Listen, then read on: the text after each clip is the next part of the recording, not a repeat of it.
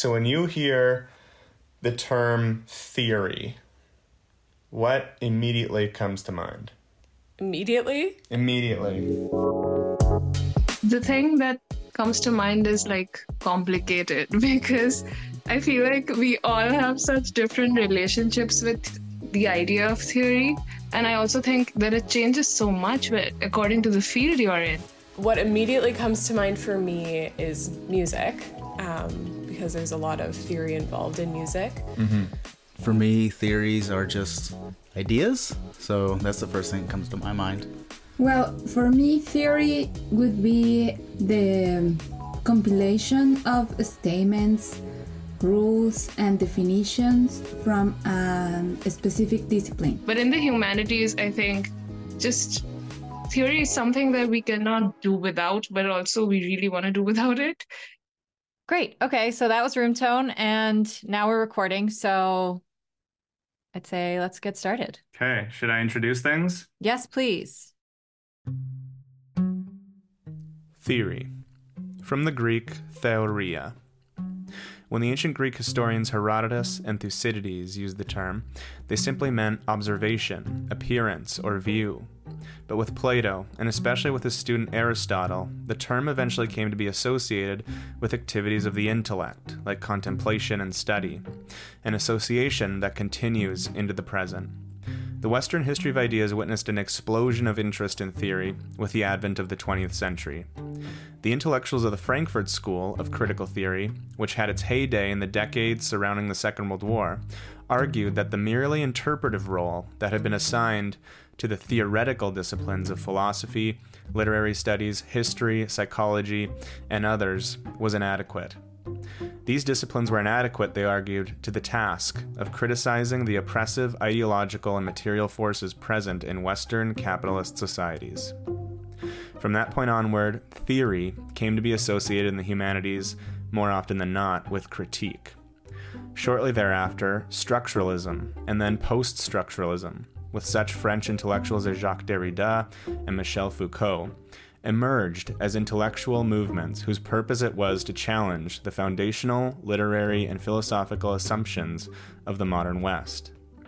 In the latter half of the 20th century, these two streams of critical thought jointly gave rise to a wide variety of theoretical discourses, such as feminist theory and post colonial theory.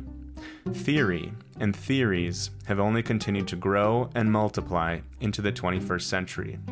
In this episode of What Does That Mean? Our panel takes a stab at the question what does the term theory actually mean?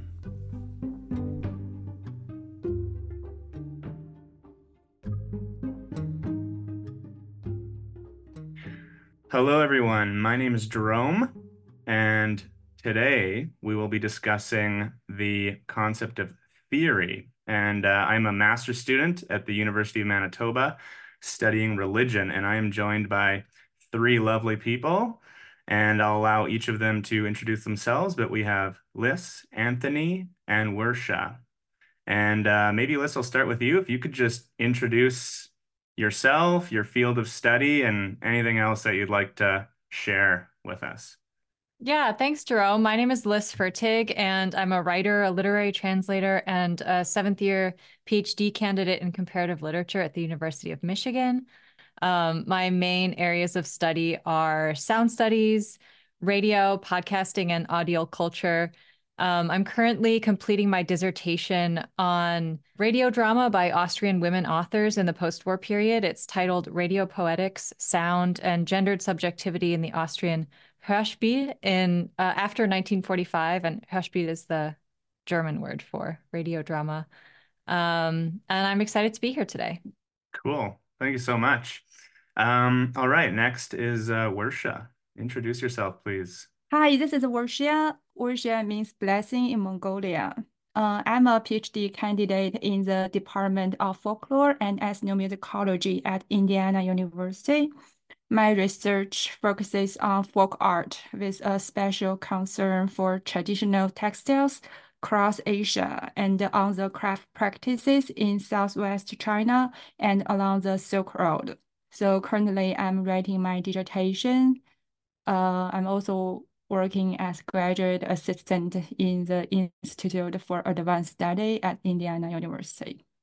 So I'm glad to be here, join you all for the podcast. Wonderful. Thank you, Wuerxiya. And last but not least, Anthony. Hi, everyone. Thanks, Jerome. So, my name is Anthony. I'm a first year PhD student at Rutgers University, and I am um, most interested in researching Victorian literature as it has inscribed the transition to fossil fuel economies. So I'm ex very excited to be here and to have this conversation about what we are always talking about without any specificity, but theory.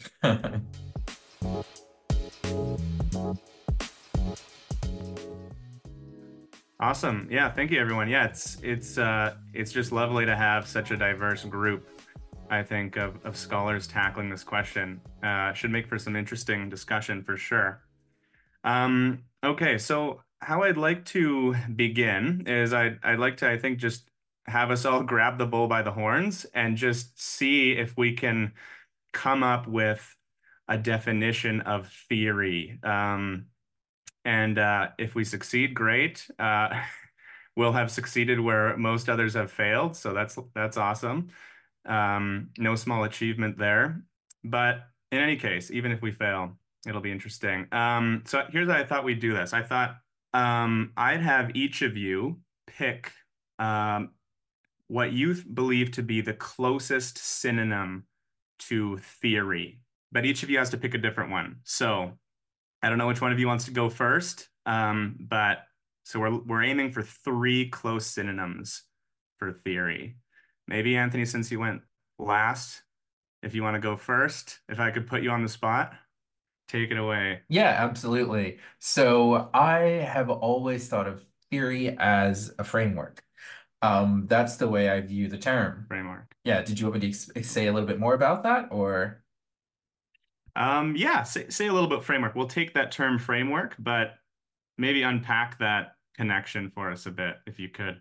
Yeah, so whenever I think about theory, I am usually um I have kind of like a visual metaphor for it. So I like to think of it as the I guess the best way to think of it is almost like the window through which I'm viewing something else, or the framework through which I'm viewing the object of study. Since I'm usually looking at 19th century kind of, you know, Victorian fiction, uh, or European fiction more generally, um, the framework that I apply to that is the energy economy. How does it relate to the, you know, the transition to steam? How does it relate to the um, use of coal as the kind of energy source? And then, of course, the social effects of that transition and everything like that. So I would say that theory that I use is more generally possibly called the energy humanities, but that's mm-hmm. another thing.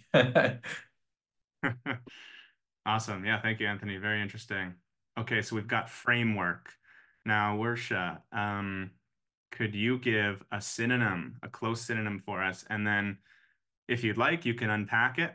Um, but if not, that's totally fine too. Yeah, when I think about theory, so um, for for me, for folklore, we don't have like a single ground theory because we all join theory from anthropology, sociology, literature studies, and other fields. So if the one word I pick for theory, it's interdis uh, interdisciplinary. Okay, interdisciplinary. All right, good. So two solid offerings. Uh, Lis, what about you? Um, my mind has been spinning since you posed this question. a couple of a couple goal. of things come to mind. I mean, this is a, maybe a bit facetious, but I almost want to say my synonym is post-structuralism um because in in comparative literature there really is like when you when you say theory you're often kind of shorthanding a specific theoretical tradition you might sort of write that as capital T theory um which seems to be mostly referring to i mean not so much one tradition as two but you would have sort of um french post-structuralist theory like the Jacques Derrida's and Roland Barthes of the world, and then sort of combined with, in a weird way, Frankfurt School theory, um, potentially also combined with psychoanalytic theory, and then kind of using these um, uh, disparate but combat compatible um, philosophical discourses as a means of understanding literary texts and the way that they relate to culture. Mm.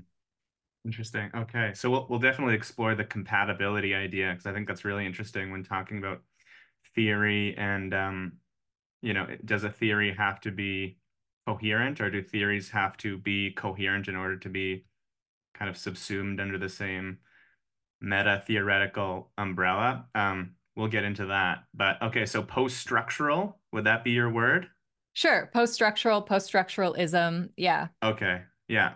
That that's that kind of cluster of phrases. Good. Okay, so we've got post structural, post structuralism, we've got framework, and we've got interdisciplinary. So those are our three words. So here's the challenge. All right. I, I didn't share this with you guys ahead of time.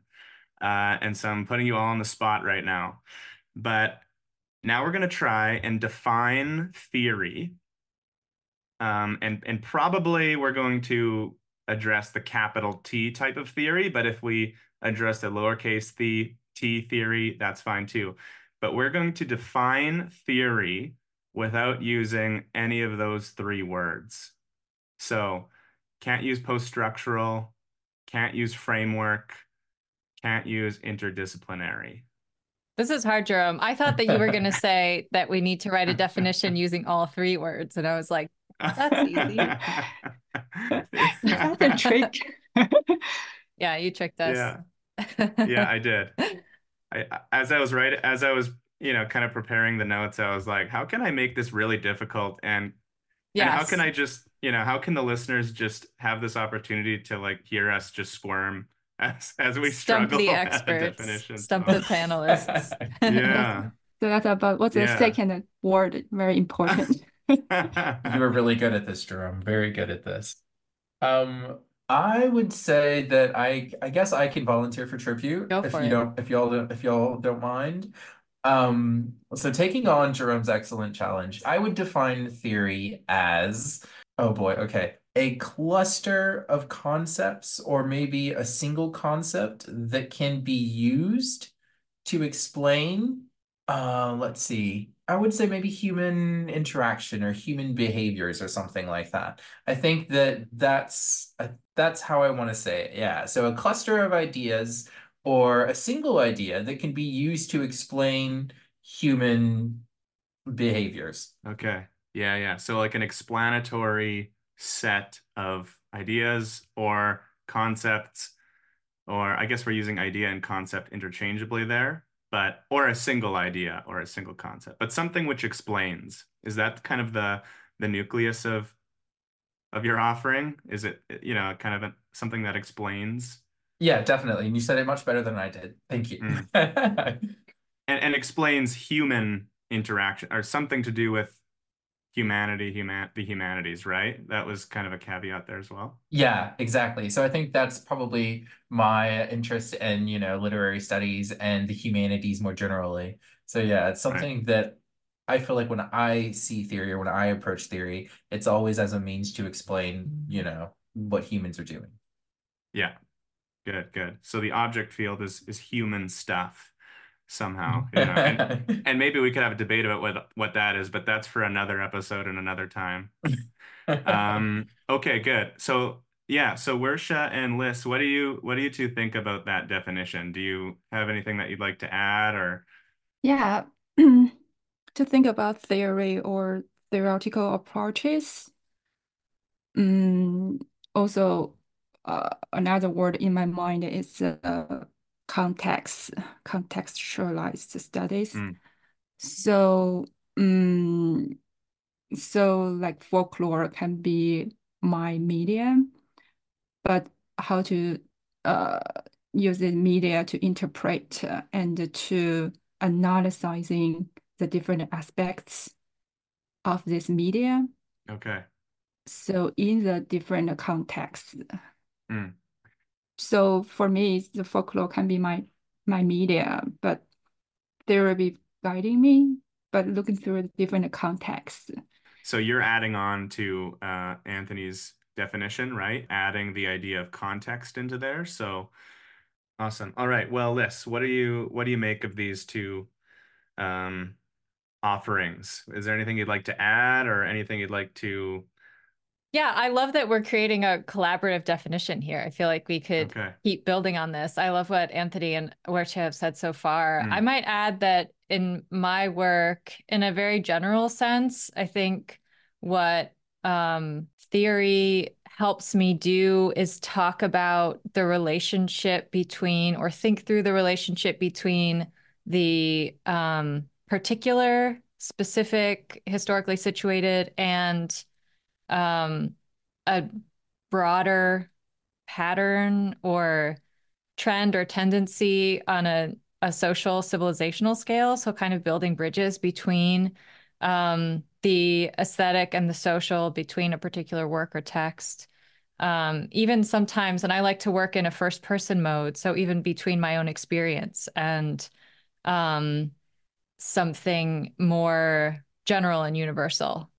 Okay. So let's let's try and put those three ideas into a single like sentence if we can, or a single statement. So someone asks you, one of your undergraduate students asks you to define theory. How are you going to incorporate these three things? So we've got contextualization, right? And we've got, I think Anthony was helpful in providing that basic framework um, of a set of ideas that explains human stuff. You two, listen, Wuerxiya, you you were really helpful in fleshing that out. But maybe like if I could just in, um, kind of press you to add what you're saying onto Anthony's Mhm. definition. Does that make sense? Yeah, I really liked both of what um Lis and Wuerxiya added. I feel like um I really like that uh, Wuerxiya is really kind of putting into the front the idea of context because all the humans that we are, you know, studying are from all different places. Um, and then so everything is going to look very different for each one's situation or experience or their location, all these different things. And then I also really like that Lis introduced this kind of angle of almost like scale, if you want to call it that, so that whenever you are looking at something, you know, just a small group of people or something like that, theory also allows you to kind of step backwards and kind of, I guess, extrapolate from um that small group to the larger social kind of ideas. So yeah, but all three of these, um, I do, I also, I really love this collaborative definition because I feel like I, I've never understood it in such a robust way before.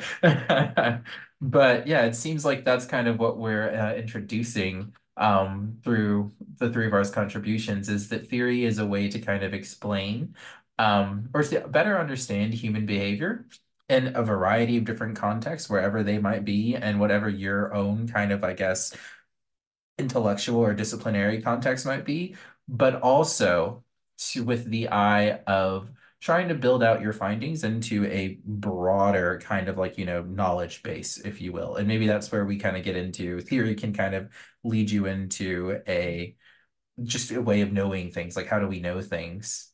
Yeah, it's really interesting, Anthony. 'cause I think um, one of the things I was thinking about as you were speaking is that um, the way we use theory in literary studies is fundamentally interdisciplinary because what you're doing is you're grabbing discourses from other disciplines. So, you know, when we use psychoanalytic theory, that's like, you know, in its origins, practically a medical science, obviously disputably, but it's a way of explaining human behavior and human consciousness and what lies beneath consciousness and how that influences um, the creation of art, the experience of looking at art, being a reader, what it means in a broader social sense. And those are tools that are necessarily built into the study of literature. So it's really useful to be able to grab um, these established ways of understanding, yeah, how the mind works.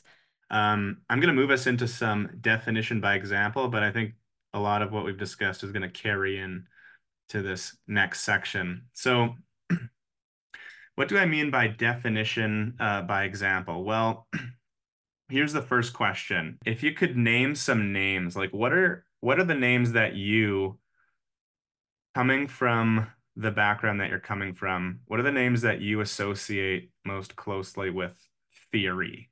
Even books. What books are fundamental? Um, and maybe let's start with Lis. Let's start with you. What names do you associate with the term theory? Sure. Um, so working at the intersection of German studies and media theory, the the big names that I personally um, spend a lot of time with are um, Adorno. So that would be kind of touching on the Frankfurt School, Benjamin, uh, Kittler. But I think the big names that come to mind, I feel like when we sort of invoke that capital T theory, I guess, um, that, and this is, I think, why I mentioned post structuralism early on, is that I think uh, Derrida is one of the big ones when it comes to kind of theories of language, theories of the text. Um, Foucault, can't really get around Foucault. Yeah, no, that's helpful. So, and that that kind of uh, speaks to what you mentioned earlier that capital T theory is sort of split between kind of the French structuralist, post-structuralist types and the Frankfurt School, you know, and all the generations of the Frankfurt School, right? I'm assuming Right. like you wouldn't you wouldn't exclude the most recent generation of the Frankfurt School, like like Axel Honneth or um, Jürgen Habermas. I wouldn't Um, exclude them. I don't work with those authors myself. Um, but yes, I, you know, I, I wouldn't, I'm not a Frankfurt School purist by any means. So I'm, I'm not going around policing where people draw those boundaries. But yeah, for sure. Yeah, Um, and I should also say, I mean, I think um, something that um, is bound up in my personal experiential understanding of theory is that it's a traditionally um, European white male dominated discourse. And I think that that is also a reason for um, maybe some of the un, often unarticulated skepticism um, for theory, capital T theory among um, graduate students. I think rightly so. Um, at the same time, I, I I believe in engaging these authors, you know, with a critical eye. I think there's there's no reason to to throw out an entire discourse because we have criticisms of it. I think quite the opposite. Right, right. Okay, wonderful. Um, Wuerxiya, what are the names in your field that you'd associate with theory?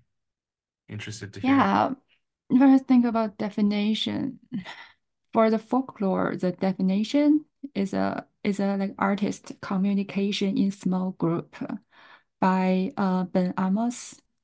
So you see the communication, that's the words from like performance theory. So the big guy for our area will be Richard Bauman. Mm, Yeah, so verbal verbal arts as performance. mm, So we folklorists and anthropologists we more uh because our methodology will be like working in the field work, like interview observations. So we more guide by doing work in the area. So so like performance theories, we working in the field, yeah, guiding us. So when thinking about the definition, they definitely have to be like uh recording each way, like deep com communication through different media, ah, like verbal or material culture from the crafts, how they making, how they communicating themselves by making the crafts. yeah, yeah. Okay. And so Richard Bauman, you said, was the name Yeah, that is associated with that that development in um, folklore yeah. studies? Also, yeah. Also, Henry Glassie, they all very classic, very big, big guy in our field. Yeah, okay. Wonderful. Awesome. Thank you. Uh, Anthony, you could share some of your names with us.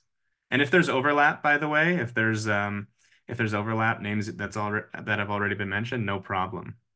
Well, yeah, no, I mean, I think one of the scholars that really motivates a lot of the work that I do, especially looking at, you know, economies, um, and transitions within uh, economic modes of production is, of course, Karl Marx. Mm, Um, so kind of old school, right? Um, but of course, there's been a lot of critiques of Marx and Marxism, and so I think I'm informed by a lot of the more recent ideas about um, Marxist uh, kind of critiques. But mostly, I really am looking at the ways in which people are interacting with, you know, socioeconomics. Uh, I think that's a term that I use a lot in my own work. And then beyond that, um, beyond the economic angle, again, I mean, I guess I'm really showing my stripes as a 19th century person here.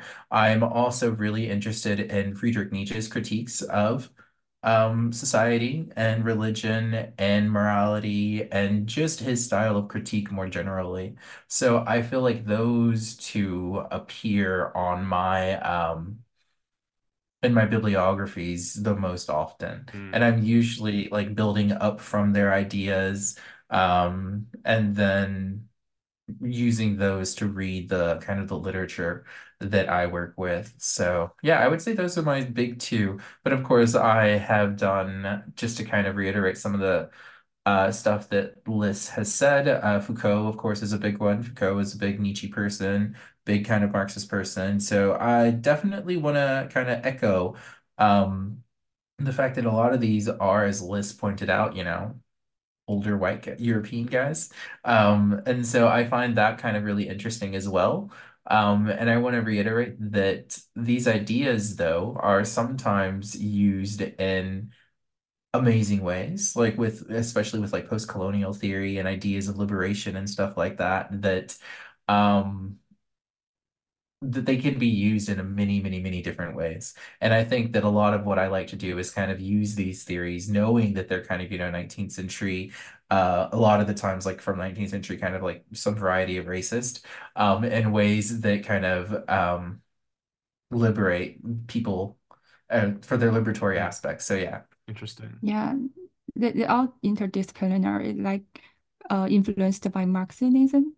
Yeah, cultural materialism. Yeah, we also deal with like uh, po uh power, class, and gender economic relations.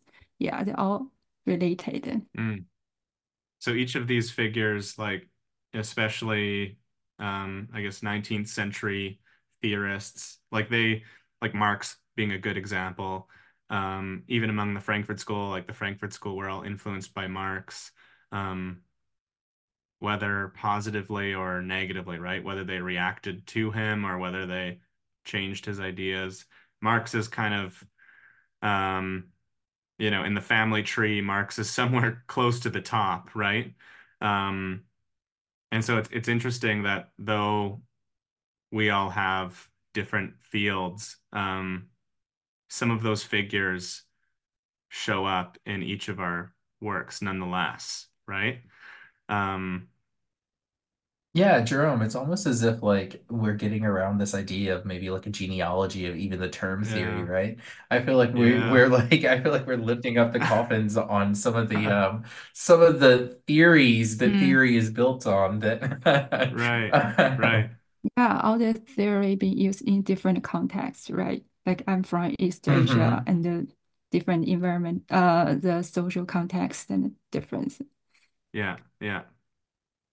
Interesting. Okay, I'm liking where this is going. So I've got another related question, uh, but maybe we could just spend a little bit of time on this. Um, but just to give viewers kind of concrete artifacts to associate with uh, with the term theory. So what what kinds of works do you associate with theory? And let's talk about like capital T theory, not like because if we if we use the lowercase t theory, obviously we're going to get arguably almost every kind of scholarly product is in some way theorizing, right? Like using theories to explain phenomena.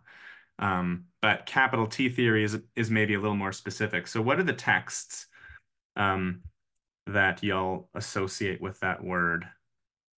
I would say that the text that really got me interested in theory and that really kind of, I guess, the first time that I really began to like resonate with this idea and concept was, um, it's kind of like a, it's a post-colonial kind of like, um, oh, the word's escaping me, but it's like fundamental to post-colonial studies, and it's Frantz Fanon's Black Skins, White Masks. And in that text, he's really working through psychoanalytic theory. And um, he creates this, again, kind of give back to this idea of liberation. He uses psychoanalytic theory to explain the existence of Black uh, people in, you know, the Western kind of colonized world. And uh, that to me was one of the reasons why I think that, you know, maybe these ideas are coming from uh questionable sources or something. But if someone like Fanon can kind of like, you know, really build an entirely new and liberated identity from these theories, that there might be some power in them. And so, yeah, that's, I think, the first text that really kind of resonated with me on a, I guess I would say a personal, intellectual, academic, like on every level.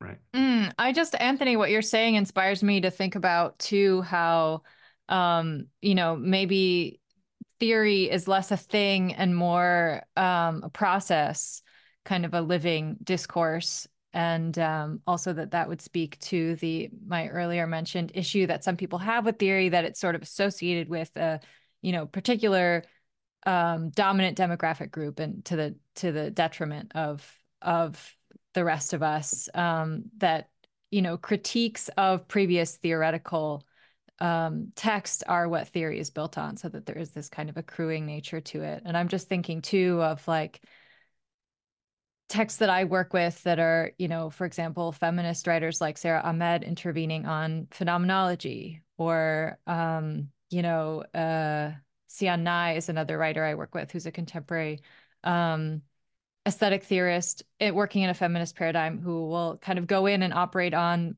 Kant and there will be this kind of new thing that comes out of the the joining of two minds working in from very different um, historical contexts and experiences. I feel like the main idea of theory is to it, it tries to kind of take everything into account, like the specificities of context, but then trying to generalize it into something that can be applicable for everything. Well, let's um let's move on to some things. I have a quote here that I'd like to share, and just I, I imagine that we'll we'll probably all disagree, although maybe maybe um some interesting conversation will emerge from it. Um, so this is an, this is from Stanley Fish, a 2008 New York Times article, and he's talking about the humanities, and I think we could apply this to theory um, also. But he said, he wrote that the humanities don't do anything. If by do is meant bring about effects in the world.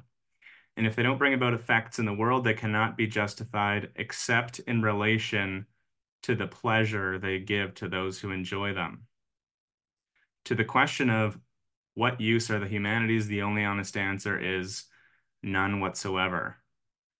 Um, so this is coming from a literary critic which is interesting. So, um, do we agree? What do we think about that assessment of things? Um, maybe Lis, I'll start with you. Yeah, I think it's an interesting quote. I don't I don't know too much about Stanley Fish, so I'm not sure whether we uh, fundamentally agree or disagree about kind of the the value of literature in society. Um, but I'm interested in this quote. I don't I don't knee jerk disagree. I think for me what it brings up is the question of um what what we mean by use and usefulness, utility. Um you know, for me to put it in Marxist terms, it makes me think of exchange value. um you know, I and I I I question that too. I I I bristle at needing to define um, what I value about literature in terms of um, what it contributes to um, a, a, concept of like profit driven utility maybe. Because i think that that is how we tend to whether whether um, consciously or not how we tend to think of um, the usefulness of you know anything things ideas um right. institutions yeah. nowadays. Um so yeah i mean i do think you know there's a version of this quote that i do agree with that maybe if we're asking what is um what do the humanities do? What does literature do? We're maybe asking the wrong question. Um mm. And, and I do, I almost agree too that, I mean, I, I appreciate the invocation of pleasure I think that it is for me largely about experience and process. I mean, not just um, on a personal individual level, but also in terms of how it connects me with um, other people and puts me in community with other people who enjoy who enjoy things that I do and and enjoy being in conversation about them. To me, I think that that is an end in itself. That it's it's fundamentally important and human in a way to be um, thinking and experiencing and talking about art and literature. So that's kind of my foundational belief for the humanities. Mm. Yeah, one of the things I got from what you were saying, Lis, is that this idea that maybe his his kind of um, his refusal to defend to jump to the defense of humanities by kind of caving to this um this standard of like you know whatever whatever is useful whatever's good has to bring about some kind of economic benefit. Mm-hmm. right? That's kind of what you're agreeing with here right? Like if if fish's posture is that we don't have to defend ourselves we shouldn't have to defend ourselves on that basis. Um yes if that's what he's getting at then i agree. Yeah. Having not read the whole um, article i can't be sure but yes right. exactly. Right. Mm-hmm. yeah. Awesome. All right. Others what do you think? I would say that it's very difficult, I think, to um, again just kind of echo what Lis said. It's very difficult, and I don't know who Stanley Fish is. Um, and then, but this quote is, I think, incredibly uh, bombastic, which is interesting to me. I'm not against kind of you know very um, very loud stylistic choices and whatnot, but I do think that what in some sense we are trained to do is trying to uh, to figure out kind of you know what is the motivating force behind you know social structures that are much larger than just kind of the individual. Like this is kind of where I see myself as a critic or as a literary theorist or something like that um is trying to like I'm really interested in what is making this person think this about the humanities. Um, and so I guess I really just want to say that in a lot of ways, I feel like it is echoing the uh, lack of the lack of that self-reflection that I think that the that especially with the work that we do, I think is kind of front and center. You know, it's really trying to get to the basic part of, I guess, human action and human motivation and everything like that. And so, and really just trying to expose all the different mm. uh, things, uh, all the different determinants that go into that.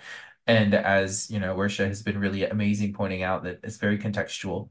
We're all motivated by different things. So um, it's going to look different every time as well.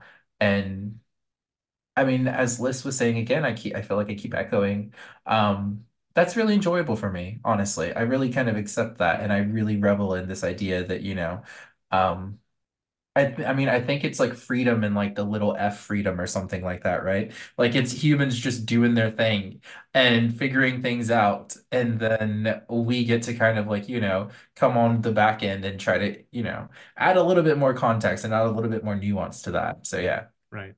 Yeah.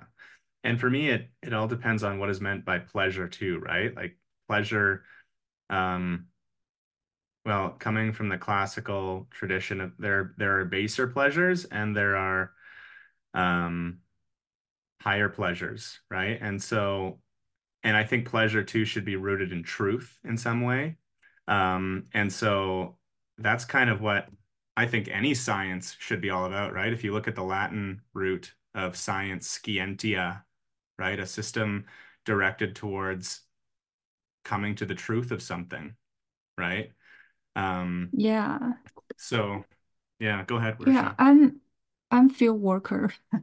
I like bring my my backpack, going just just going to the field, interview people, and set up living with with people in the village. And uh, I just did my field work in Southwest China for eight months. I just living in a village, and uh, every day I wake up and bring bring my backpack and uh, talking with the people living in the villages.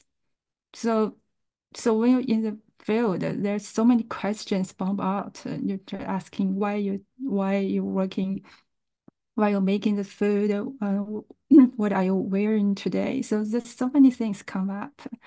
So after mm -hmm. you get a lot of data and a lot of conversation, uh, interview from the field and you're thinking that if the theory can explain or you will be guided by theory, but more you learn from the field. Right, right.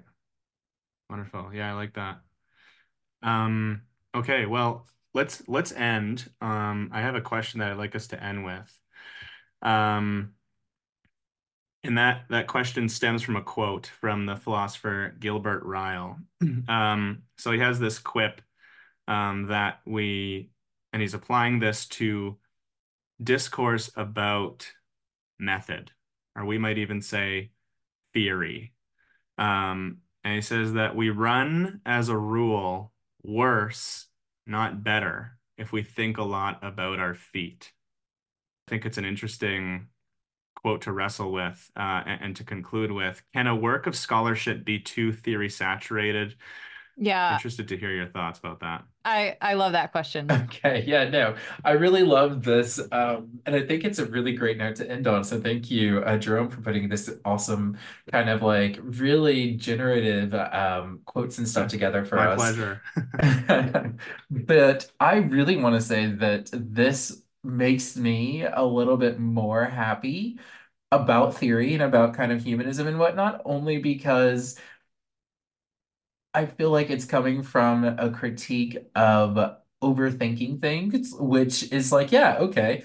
I'm like, you know, um, maybe kind of like you know a kind of philosopher or a kind of scientist it's like a scientist has the same anybody who is as you kind of pointed out is who is in search of a truth or something like that is always in danger of overthinking it like i feel like this puts me in the same kind of mold as like you know oh heavy kind of like STEM researcher or something like that. It's like, well, you're gonna be led really far astray unless you know exactly what it is that you're looking for. And I want to say that's how I approach my own work as well. Like I read a bunch of different texts, I do all these different things, but in the back of my mind, I'm always looking at the aspect of liberation. You know, how can a, a human being fully kind of be themselves or be um be safe and I um I don't know why these words are failing me, but to be fully kind of in there in themselves. Um, and how can and how is this literature in some sense kind of reflecting a world that that's not possible? Um, but also I want to make sure that I mean there are so many different ways that we can do this, just as there are so many different ways of, you know, oppressing folks. I mean, we've all talked about kind of gender theory, we talked about sexual theory, we talked about Marxist economic theory. There's all these different things, all these different forces that are in some sense checking um, the human. So it's like I usually look at the more economic factors, but this ending on this really does make me feel like I'm in good company. And in a funny way, it's like, oh yeah, this is something that we might all struggle with, all of us who are trying to find some sense of the truth. Yeah, wonderful. Thanks for that. Yeah, I find the quote super generative. I my thoughts on it are still a little bit scattered, but it's making me think about um, what we've already touched on in terms of the, you know, kind of theory practice distinction mapping onto a mind body distinction. Um, and I'm also thinking about what Wuerxiya just um, talked about in relation to her field work.